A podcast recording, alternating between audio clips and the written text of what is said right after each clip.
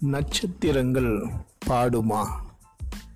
இந்த கேள்வியைத்தான் இன்னைக்கு நம் வேத வசனத்திலிருந்து பார்க்க இருக்கிறோம்.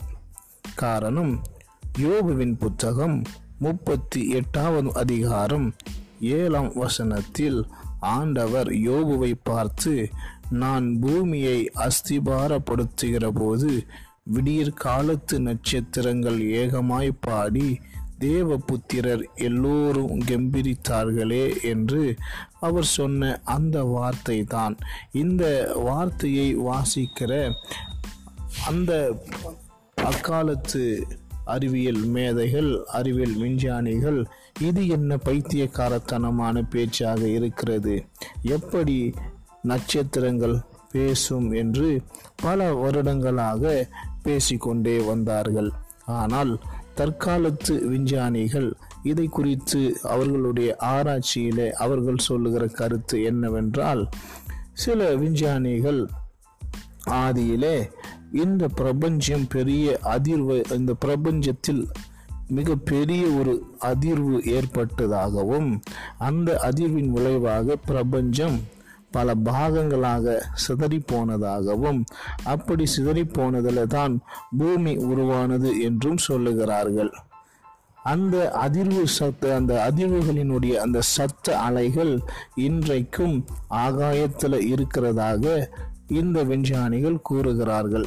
நட்சத்திரங்கள் பாடினவா என்ற இந்த கேள்விக்கு இவர்கள் சொல்லுகிறதான பதில் வந்து நிச்சயமாக அதற்கு வாய்ப்புகள் அது பாடினதா இல்லை என்பதை எங்களால் சொல்ல முடியாது. ஆனாலும் நட்சத்திரங்களிலிருந்து வரும் வெளிச்சத்திற்கு சத்தம் உண்டு ஒளி உண்டு என்பதை அவர்கள் ஆராய்ச்சி செய்திருக்கிறார்கள். அதாவது நட்சத்திரத்தில் இருந்து வரும் வெளிச்சம் ஆகாயத்தில் வேகமாக பிரயாணம் பண்ணுகிற பொழுது அதற்கு ஒரு சத்தம் உண்டு. அந்த ஒளி அலைகளுக்கு நமது காதுகளை நாம் திருப்பினால் அந்த சத்தத்தை கேட்கக்கூடும் என்று அவர்கள் தங்களுடைய அந்த ஆய்வுகளின் அறிக்கையாக வெளியிட்டிருக்கிறார்கள்.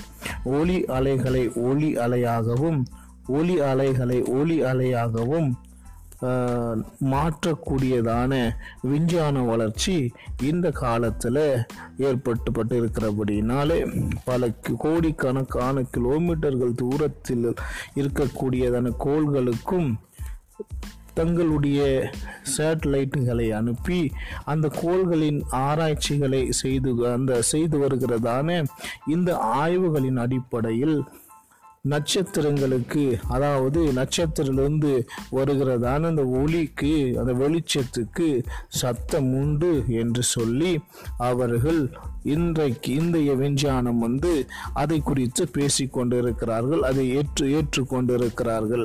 எனவே தேவன் முதலாவது உண்டாக்கினது வெளிச்சத்தை.